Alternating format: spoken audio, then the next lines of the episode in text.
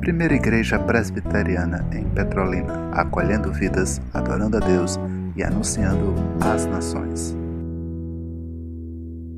Seja louvado, o único Deus vivo e verdadeiro. Como é bom estarmos aqui, como é bom. Meus irmãos amados, abramos a escritura, abramos a escritura sagrada no Salmos 48. Salmo que foi lido. Salmos 48.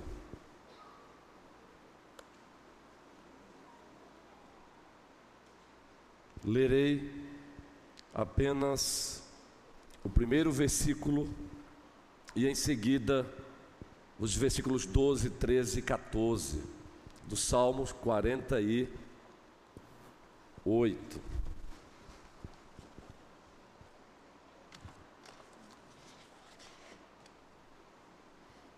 Grande é o Senhor e muito digno de ser louvado na cidade do nosso Deus.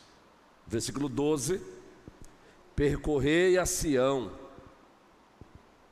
rodeai-a toda, contai-lhe as torres, notai bem os seus baluartes, observai os seus palácios, para narrardes às gerações vindouras que este é Deus, o nosso Deus para todo sempre. Ele será nosso guia até a morte.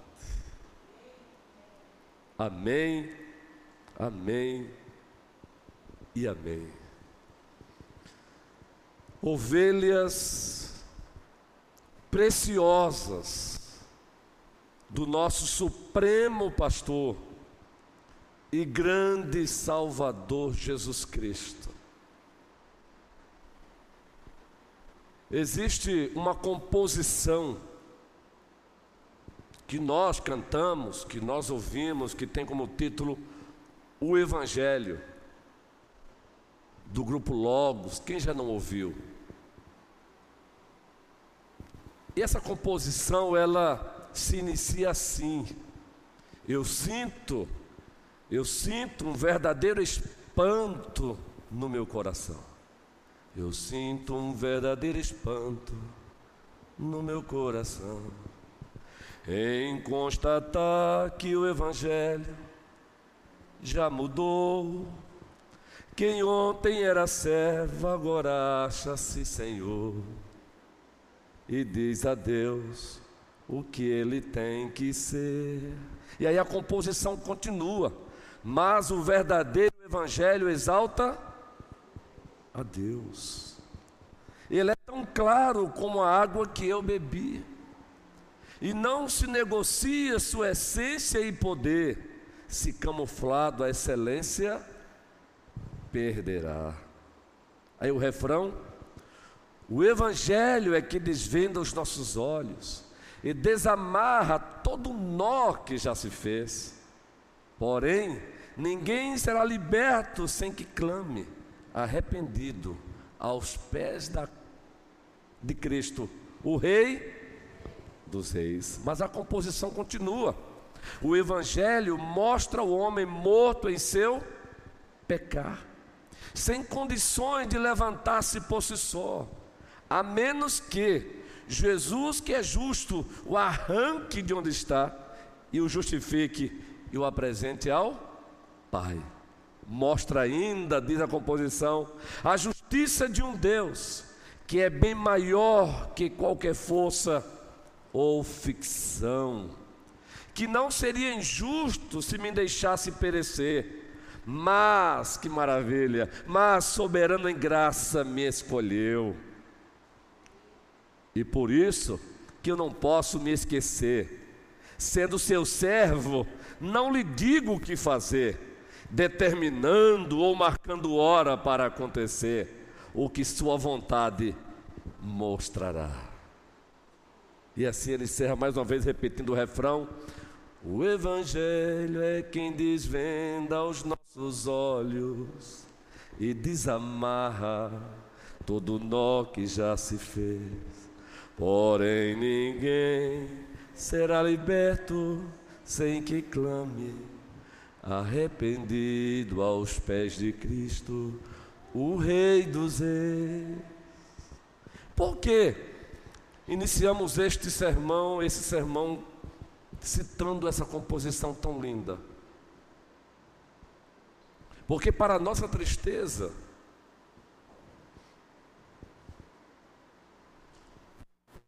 o Deus que alguns estão pregando por aí, o Deus que está sendo cultuado em algumas igrejas, ele não tem nada a ver com o Deus que se deu a conhecer, ele não tem nada a ver com o Deus autorrevelado, o Deus que se encontra narrado pelas Escrituras, o Deus que é soberano. o Deus que é supremo. Não tem nada a ver. Nós não estamos, não, não estamos aqui generalizando. Toda generalização ela é perigosa. Mas, para nossa tristeza, é assim. Por isso, o compositor, baseado na, no que ele também experimentou e viu, ele diz: Eu sinto um verdadeiro espanto em meu coração em constatar que o Evangelho já mudou. Quem antes era servo, agora acha-se Senhor e diz a Deus o que ele tem que ser.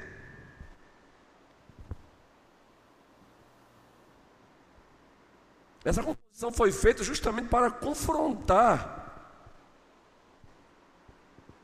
essas mensagens, esse Deus que as pessoas têm pregado por aí, um Deus que não é soberano, mas o nosso Deus ele é soberano soberano. Abramos a Bíblia Sagrada no primeiro livro das Crônicas de Israel, Crônicas de Deus. Observemos aí como Davi o descreve. O primeiro livro das Crônicas de Israel, o capítulo 29, Crônicas de Deus, porque a palavra é a palavra de Deus. A partir do versículo 10. O primeiro livro das crônicas de Israel, crônicas de Deus, do único Deus que subsiste em três pessoas, o Pai, o Filho e o Espírito Santo. Versículo 10.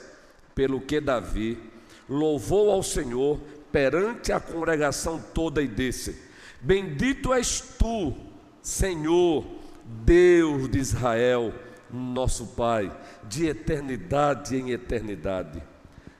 Teu Senhor é o poder a grandeza, a honra, a vitória e a majestade, porque teu é tudo quanto há nos céus e na terra. Teu, Senhor, é o reino, e tu te exaltaste por chefe sobre todos. Riquezas e glória vêm de ti. Tu dominas sobre tudo na tua mão a força, e mais uma vez, e poder. Contigo está o engrandecer e a tudo dá força. Agora, pois, ó nosso Deus, graças te damos e louvamos o teu glorioso nome. Aí ele prossegue também com aquilo que chamamos de doxologia, ou seja, um ato de adoração. Ele está descrevendo Deus corretamente. Ele é soberano. Tudo que existe, existe por causa da sua vontade. Apocalipse 4:11, o que é que o texto diz lá em Apocalipse 4:11?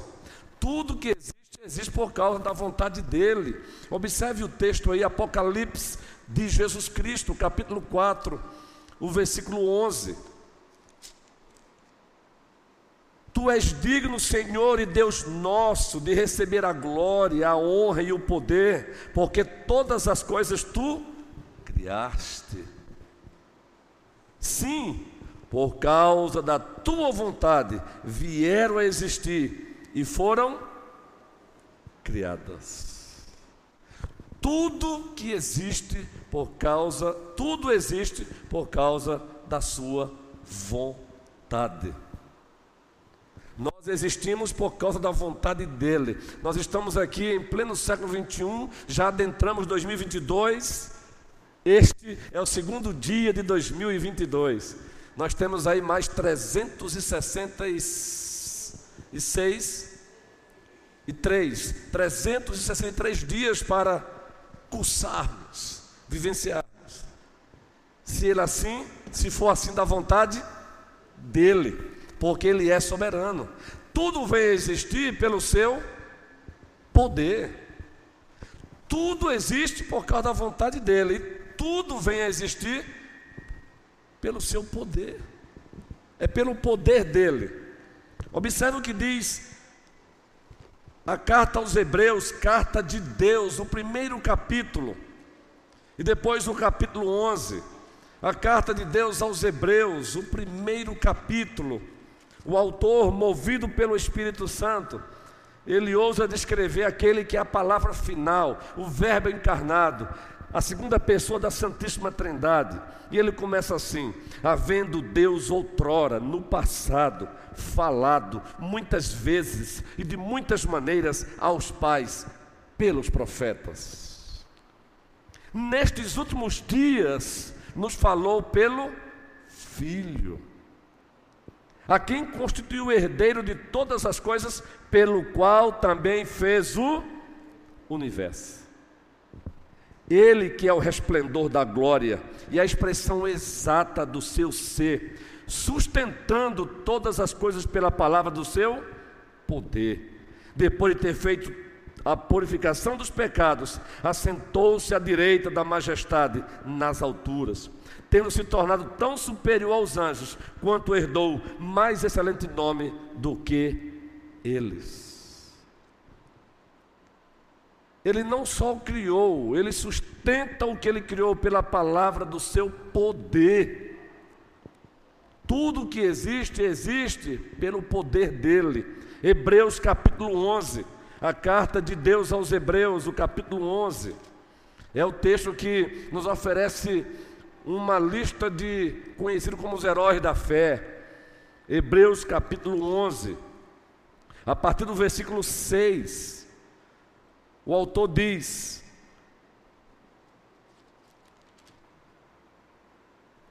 Vamos, a, eu, eu lerei, eu vou retificar aqui a leitura, a partir do primeiro versículo. Ora, a fé é a certeza de coisas que se esperam, e a convicção de fatos que se não veem pois pela fé os antigos obtiveram bom testemunho. Pela fé entendemos que foi o universo formado pela palavra de Deus, de maneira que o visível veio a existir das coisas que não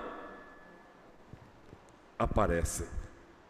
Versículo 6: De fato, sem fé é impossível agradar a Deus, porquanto é necessário que aquele que se aproxima de Deus creia que Ele existe e que se torna galardoador dos que o buscam. Tudo existe por causa da vontade dele. Tudo existe ou vem a existir pelo seu poder. E por que estamos fazendo essa afirmação? Porque Deus manifesta a sua soberania através da sua vontade e através do seu poder. Esses são os atributos de soberania de Deus: vontade e poder. Deus é soberano na sua vontade. Deus é soberano na manifestação do seu poder. Louvado seja o seu santo nome.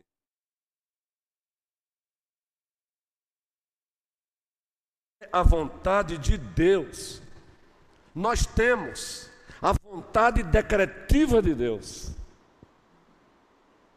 É aquela vontade que aconteça o que acontecer, não importa as circunstâncias,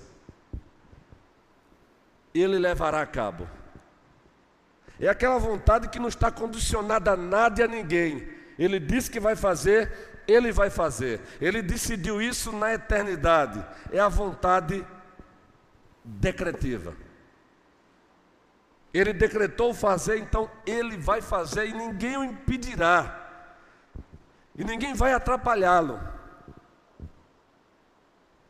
Ninguém ousará entrar na frente dele para impedir, e não vai conseguir, jamais conseguirá. Abramos a Bíblia Sagrada, meus irmãos, aí no Salmo 103, os versículos 20 e 21, e vejamos aí essa vontade decretiva de Deus. Salmo 23, os versículos 20, 103, os versículos 20 e 21, retificando. Salmo 103, os versículos 20 e 21. Um muitíssimo obrigado a essas irmãs valorosas que nos ajudaram a retificar. Salmo 103, os versículos 20 e 21.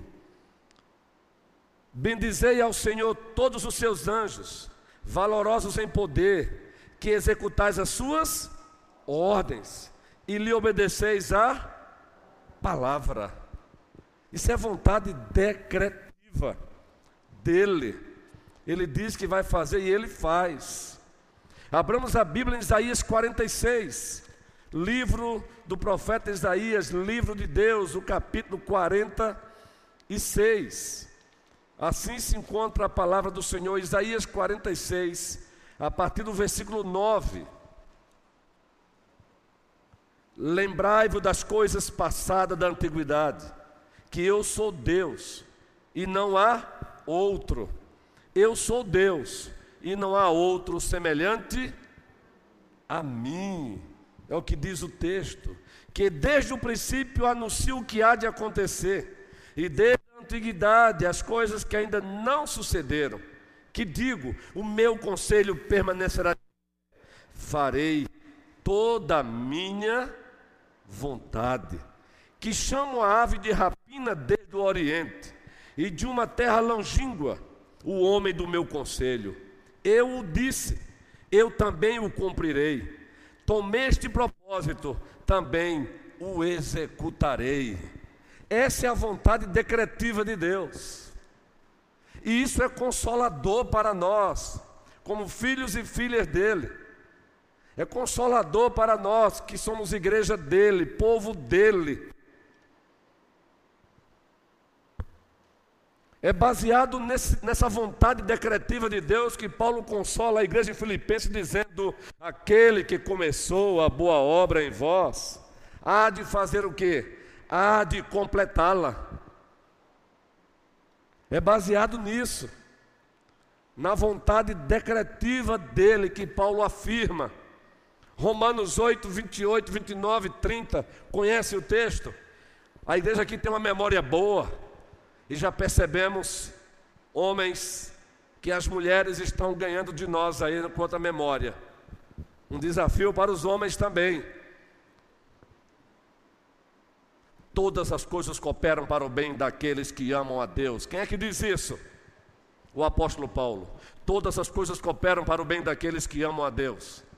Daqueles que foram chamados segundo o seu propósito. Versículo 28 de Romanos, capítulo 8. Aí o apóstolo Paulo, movido pelo Espírito Santo, prossegue. Aos que de antemão conheceu, todas as coisas cooperam para o bem daqueles que amam a Deus, daqueles que foram chamados segundo o seu propósito. Mas o texto continua dizendo o quê? Aos que de antemão conheceu, também os predestinou, para serem conformes à imagem do seu filho, a fim de que ele seja o primogênito entre muitos irmãos. E aos que chamou, também justificou. E aos que justificou, também glorificou. Paulo descreve como algo já acontecido. Sabe por quê? Vontade decretiva de Deus. Aquele que Deus conheceu, aquele que Deus conheceu, amou na eternidade, Deus também o chamou Deus também o justificou e Deus também o glorificou, ou seja, ele não deixará pela metade. Baseado em que Paulo afirma isso? Vontade decretiva de Deus. Irmãos, como a vontade decretiva de Deus, ela é consoladora. ela nos consola quando somos curados, gerando a esperança da cura, mas ela também nos consola quando a morte bate na porta e chega mesmo. Exemplo: quem gostaria aqui, mulheres, de ter sido a mãe de João o Batista? No Evangelho de Deus, segundo o apóstolo Mateus, no capítulo 4, o texto narra que João foi preso. E a consequência do texto, Mateus 4,12 diz que ao saber que João o Batista foi preso, Jesus Cristo foi para a Galileia. Quem é Jesus Cristo? A segunda pessoa da Santíssima Trindade. Quando eu lia esse texto na, como novo convertido, eu ficava um pouco inquieto. Como? Como? O, aquele que veio preparar o caminho dele foi preso. E a reação de Jesus Cristo foi para a Galileia. Aparentemente dá a ideia de que é como se ele não tivesse se importado com a prisão de João Batista, mas não é isso. Ele se importou sim a questão que João Batista estava experimentando a vontade decretiva de Deus. Não é que o nosso Deus seja masoquista, mas ele tem propósitos. E o propósito de Deus é maior do que o que os nossos olhos enxergam, do que as nossas mãos apalpam. Está lá. Aproveitando que em Mateus capítulo 11 vamos encontrar Jesus Cristo tecendo um elogio extraordinário a quem? A João o Batista. Mas eu pergunto, ele o livrou do cárcere? Não, porque não era da vontade do soberano Deus livrar João do cárcere, e sim no cárcere. O reverendo Hernando Dias Lopes, já por sua vez pegando carona com outros, ele, ele com frequência diz que Deus nos livra da morte, mas também nos livra na morte. E foi o que ele fez com João Batista. Isso é soberania. Ele não livrou João o Batista da morte, mas o livrou na morte, porque a morte do crente, diz Paulo, é partir e ir para um lugar incomparavelmente melhor. Louvado seja o nosso Deus. Mas o Deus que soberanamente, pela sua vontade decretiva, ele não quis livrar João Batista da morte e sim da morte, ele por sua vez livrou o apóstolo Pedro. Quando Pedro e Tiago foram presos por Herodes, não o grande, mas o outro, descendência, o Senhor livrou não Pedro, pelo menos naquele momento da morte. Livrou. Aliás, o Senhor mandou um anjo para livrá-lo. Quem aqui não se lembra do texto? No livro dos Atos dos Apóstolos, capítulo, os capítulos 4 e 5, especialmente o capítulo 5, ele ainda manda um anjo. O anjo adentra no cárcere, o anjo faz com que as cadeias se rompam e ainda convida Pedro para sair. Porque ele não fez mesmo com João Batista? Porque Deus é soberano. Louvado seja o nosso Deus. Essa mensagem é consoladora, muito especialmente quando os problemas aparecem, se manifestam. Por quê? O porquê? Porque Ele é soberano. Ele não livrou João Batista, ele livrou Pedro. Apenas um apóstolo morreu, como costumamos dizer, de morte natural. Morreu da velhice. Quem? O apóstolo João. Os demais, todos martirizados. Porque Deus é soberano. Essa é a vontade decretiva dele. Meus irmãos e minhas irmãs, jamais imaginávamos ainda 2021, meados de 2021, aqui nos encontraremos, pastoreando esta igreja. E aqui nos encontramos, já adentramos 2022, 2022, pastoreando esta igreja. É isso? Manifestação da vontade decretiva de Deus. E quando ele diz eu vou fazer, Abre alas, porque ele vai passar. Deus é Deus. Isso é consolador. Ninguém aqui planejou isso. Ninguém aqui imaginou isso. Eu estou apenas trazendo essa experiência recente para dizer: o Deus a quem servimos é soberano e ele manifesta a sua soberania através da vontade decretiva. Agora, aplique isso na sua vida quando os problemas aparecerem. Quando as circunstâncias estiverem contrárias à sua vida, aplique isso. Deus não erra. Deus não é pego de surpresa. Deus não se assusta.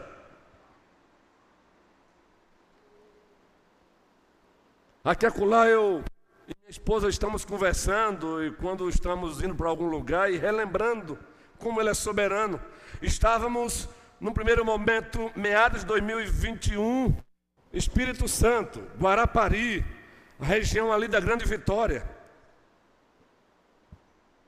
Vamos ou não vamos? Vamos ou não vamos? De repente, Araripina. Opa, Araripina, 270 quilômetros, é pertinho. Vamos ou não vamos? Vamos, vamos para Araripina. Foi a nossa decisão. E já nos preparando para Araripina. Preste bem atenção. O dono da igreja, o supremo desse, nem o Espírito Santo, nem Araripina, é Petrolina mesmo. A igreja é dele, sempre será. Louvado seja o seu santo nome. E falamos isso com todo respeito a todos aqueles envolvidos e que sentiram dores por isso. Mas Deus é soberano. Uma irmã, membro desta igreja, fez uma pegadinha conosco. No segundo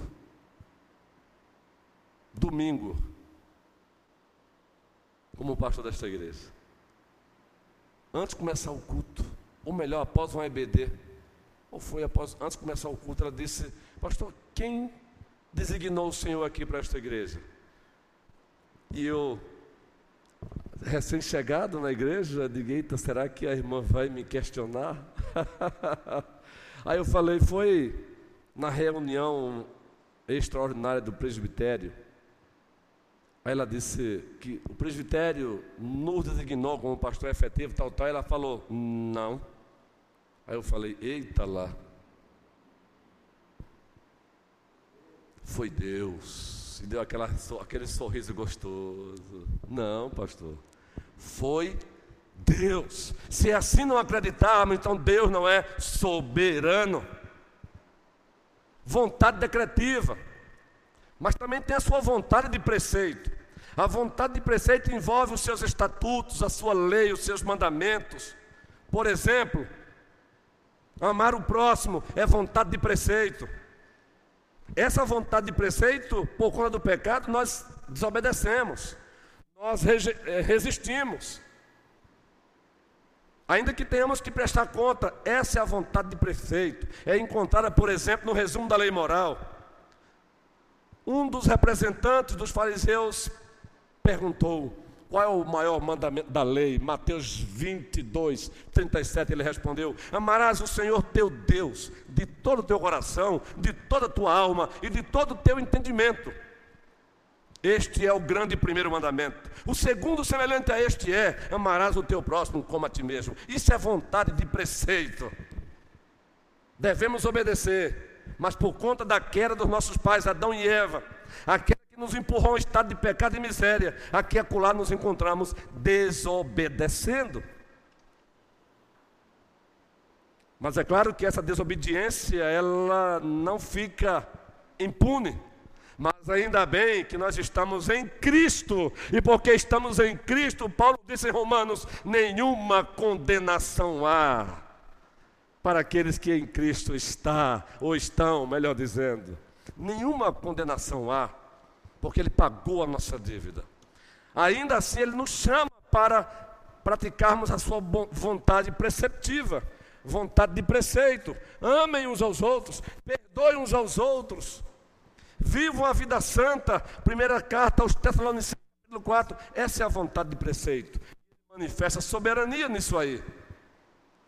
Por isso que nós, pastores, não devemos pregar a palavra de Deus como se fosse eu acho, eu penso. Não, Deus diz, está dito.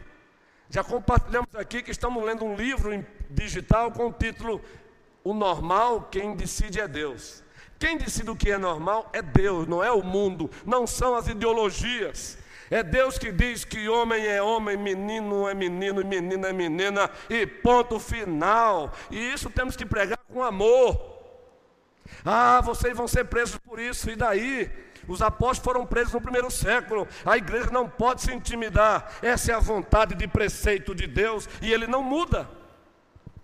Mas Deus também manifesta a sua soberania através do seu poder.